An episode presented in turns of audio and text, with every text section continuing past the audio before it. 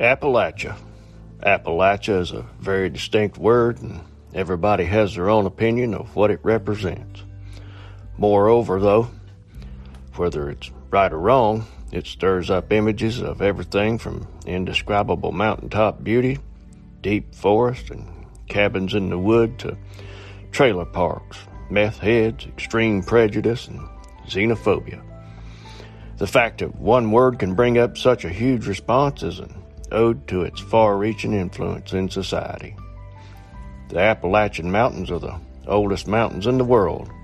They once towered 30,000 feet into the air and currently stretch from Canada through 14 states all the way to Louisiana. The inhabitants of these mountains, through the many years of their existence, have lived through and witnessed what can only be described as horrendous, demeaning, and even downright unbelievable. History, as we are now learning every day, is not exactly what we've been told, and what was once thought to be nothing more than fairy tale is now coming to light as truth. I often hear references to the movie Deliverance or people making funny banjo sounds when describing the Appalachians. I, being born and raised in these mountains, know that nothing in fact could be more wrong, or, in some cases, more right. The history that lies in these mountains is rich and has been around longer than any place in the United States. In fact, far longer than the United States itself. We'll look into these mountains and learn about the good, the bad, and the ugly history that lies within them to this very day. Hello, I'm Larry Bentley, and this is Appalachian Murder, Mystery, and Legend.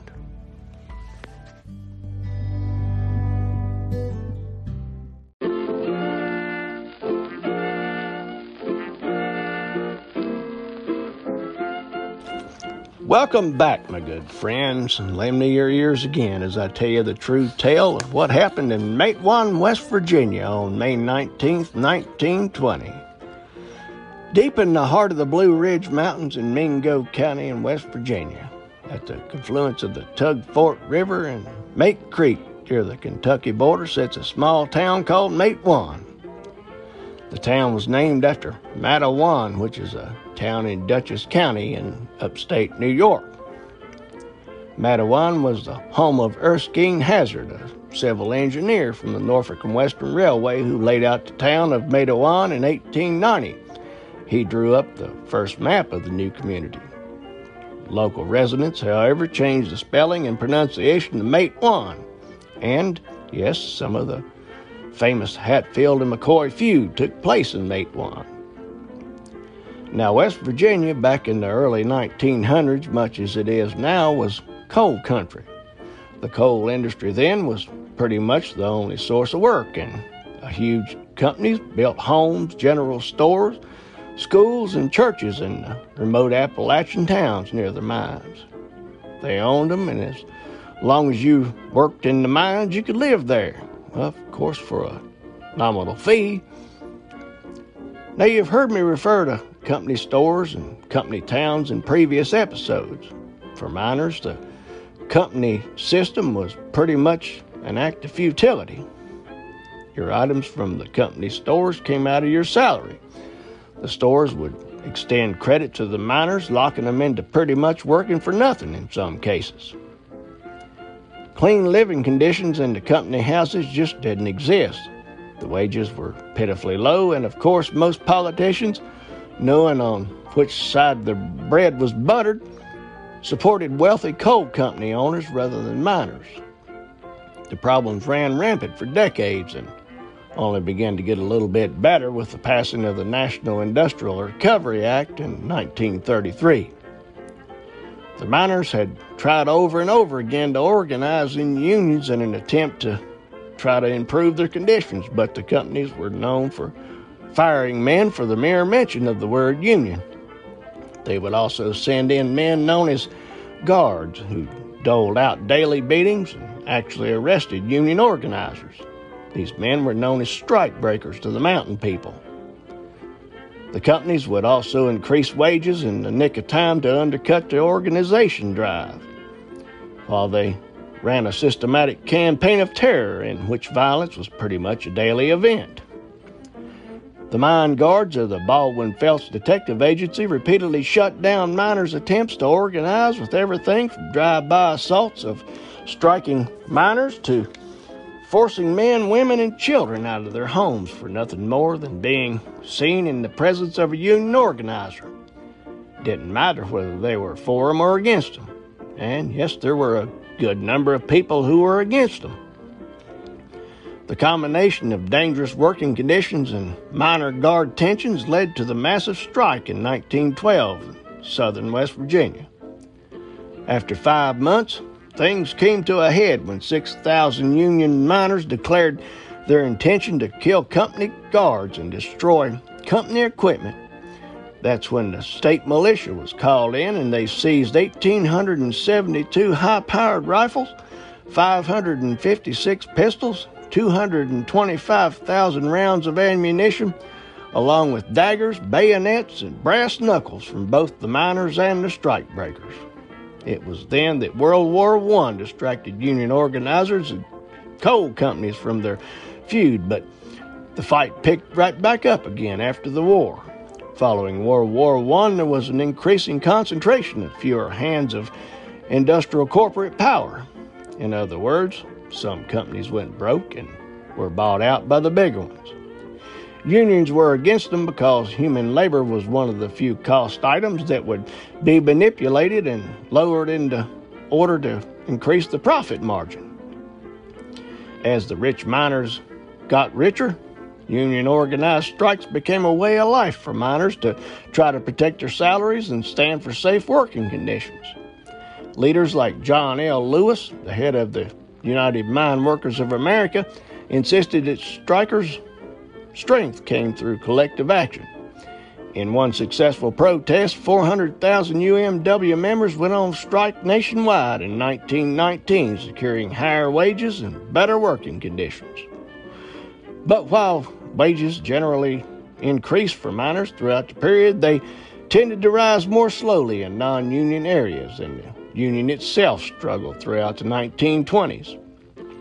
To the companies, it was a battle for profit and against what they saw as plain old-fashioned communism. To the workers, it was a fight for their rights as human beings. The two sides came to a head in the conflict in Matewan, West Virginia, in response to a massive UMW organizing effort in the area. Local mining companies forced miners to sign yellow dog contracts that bound them to never join a union or they'd be fired. Now, yellow dog contracts were used most widely in the United States in the 1920s, and it enabled employers to take legal action against union organizers for encouraging workers to break their contracts. In 1932, the government decided that the companies would be allowed to interfere with workers' right to organize, as the Norris-LaGuardia Act made yellow dog contracts unenforceable. On May 19, 1920, at 11:14 a.m., Albert C. Felts, superintendent of the Baldwin-Felts Detective Agency, stepped off a passenger train in Matewan, West Virginia. Accompanied by 11 private detectives, he was there to serve eviction notices to striking miners at the Stone Mountain Coal Company. It was a normal day on the job for these agents. The detective agency, founded in the 1890s, provided law enforcement contractors for railroad yards and other corporations. And, well, as you'll remember from the Shootout in Hillsville episode, it was the Baldwin-Felts detective agencies who rounded up the outlaws after the shootout. Baldwin-Felts also did the brunt of the work, suppressing unionization in coal mining towns, and today the Baldwin-Felts men were there to kick out men who had joined the UMW. Just one of the benefits of being the company that owned the town. If you could evict somebody who held their mouths wrong, I guess. That same day, the town of Matewan was teeming with a number of unemployed miners who came to receive a few dollars, sacks of flour, and other food from the union to prevent their families from starving to death. The miners had the rare support of pro-union Matewan Police Chief Sid Hatfield and the town's mayor, Cabell Testerman.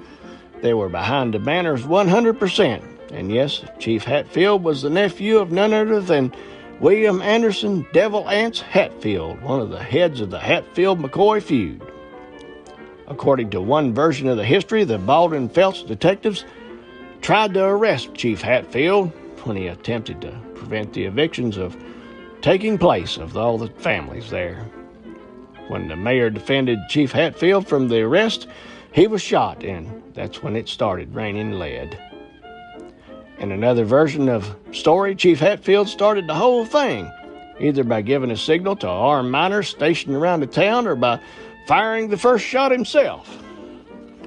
In the actual chain of events, according to MatewanMythDebunk.com, Sid Hatfield, the chief of police of Matewan, orchestrated premeditated mass murder on collusion with pro-union officials and county law enforcement. On the telephone a half hour before the shootings, Sid Hatfield told Tony Webb, the chief deputy of Mingo County Sheriff's Department, that they would kill all the son of a bitches if they left town, and set a trap for the detectives at the Chambers Hardware Store and snipers posted in the upper stories of the buildings on the stories and on streets along the railroad tracks. Never suspecting the absolute deadly intent of the chief of police and the armed multitude of miners in the mining town, the detectives walked into a trap, totally unsuspecting the consequences. Other than three detectives that had permits to carry pistols, all of the detectives were defenseless, as they had been instructed by E.C. Felts to dismantle their rifles and stow them in their luggage before leaving the hotel and setting out for Matewan Depot to catch the evening train out of town. Lured to the hardware store, Hatfield stepped inside the store as Felts talked to the mayor, Testerman, in the doorway.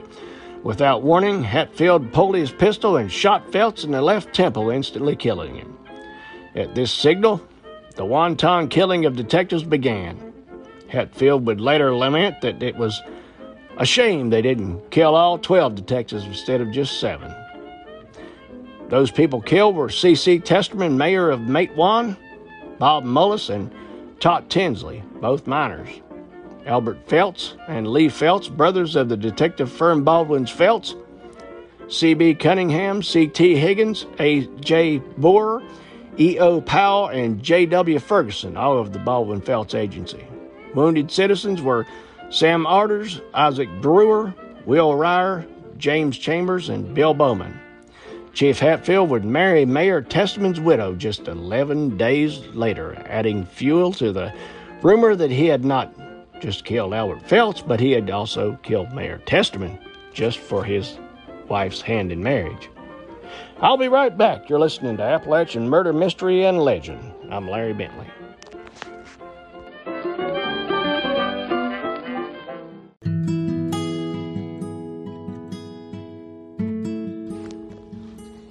What made the situation worse, according to Wilma Steele, a founding member of the West Virginia Mine Wars Museum, was the contempt outsiders had for miners in the region. Locals had a reputation for being violent and unreasonable. It set the stereotype that they were used to feuding and that they were people who didn't care about anything but a gun and a bottle of liquor. And that was propaganda. These people were being abused. Revolting was the only way to respond to the abuse. If you got a mule killed in the mines and you were in charge, you could lose your job. If you got a man killed in the mines and you were in charge, well, he could be replaced. And that was the company attitude. Although Police Chief Hatfield was celebrated as a hero by the mining community after the shootout, and even starred in a movie for the UMW. He was, however, a villain to T.L. Felts, a Baldwin-Felts partner who lost 2 brothers in the massacre. When Chief Hatfield was acquitted in the local trial by jury, Felts brought a conspiracy charge against him, forcing the police chief to appear in court all over again. Then on the stairway of the courthouse in August 1921, Chief Hatfield and his deputy, Ed Chambers, were gunned down by Baldwin-Felts agents. Both men had arrived at Welch on August 1st, 1921, unarmed and accompanied by their wives. Several Baldwin-Felts men shot him on the McDowell County courthouse steps, hit in the arm and 3 or 4 times in the chest. Chief Hatfield died instantly. Chambers was shot several more times, and as his wife tried to defend him, he was finished off with a bullet to the head by Detective Charles Everett Lively.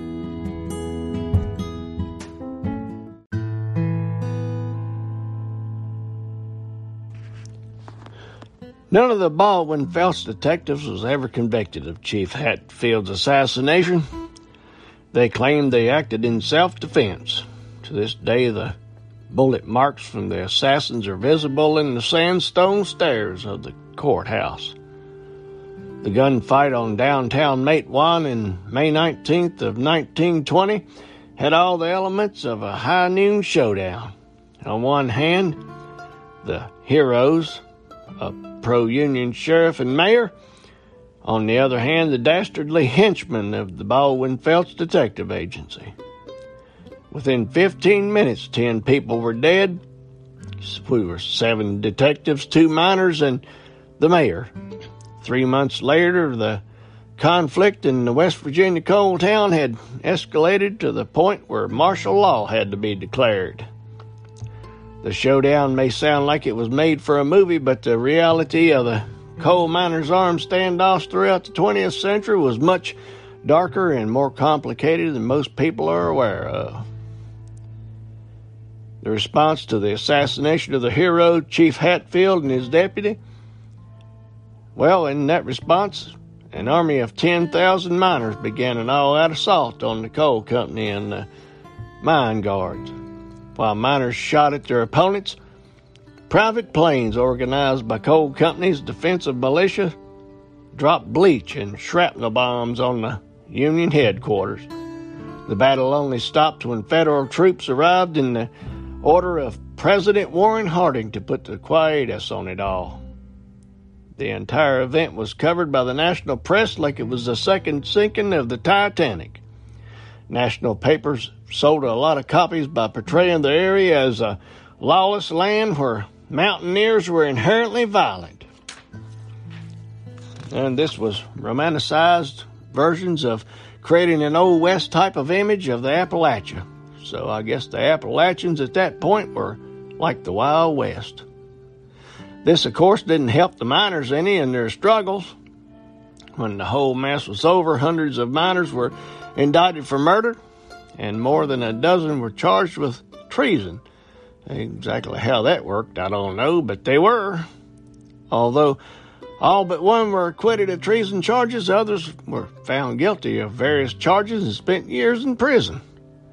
Even worse, the UMW experienced a significant decline in membership throughout the 1920s, and in 1924, the UMW district that included Matewan lost its local autonomy because of the incident. As the years progressed, the Union distanced itself as it could get from Matewan. The Baldwin-Felts agents were professional men. They believed that they were fighting the onslaught of communism. Their opponents were fighting to end the abuse. This fight between collectivism and individualism, the rights of workers and the rights of the owner, have been part of America since country's founding and still exist even today. That battle still rages on, not with bullets, but with eroding regulations and workers' rights. Well, so says one historian. Though at first the federal government acted as a third-party broker, protecting union rights with bargaining regulations initiated by Franklin Roosevelt, workers' rights were eventually curtailed by more powerful people.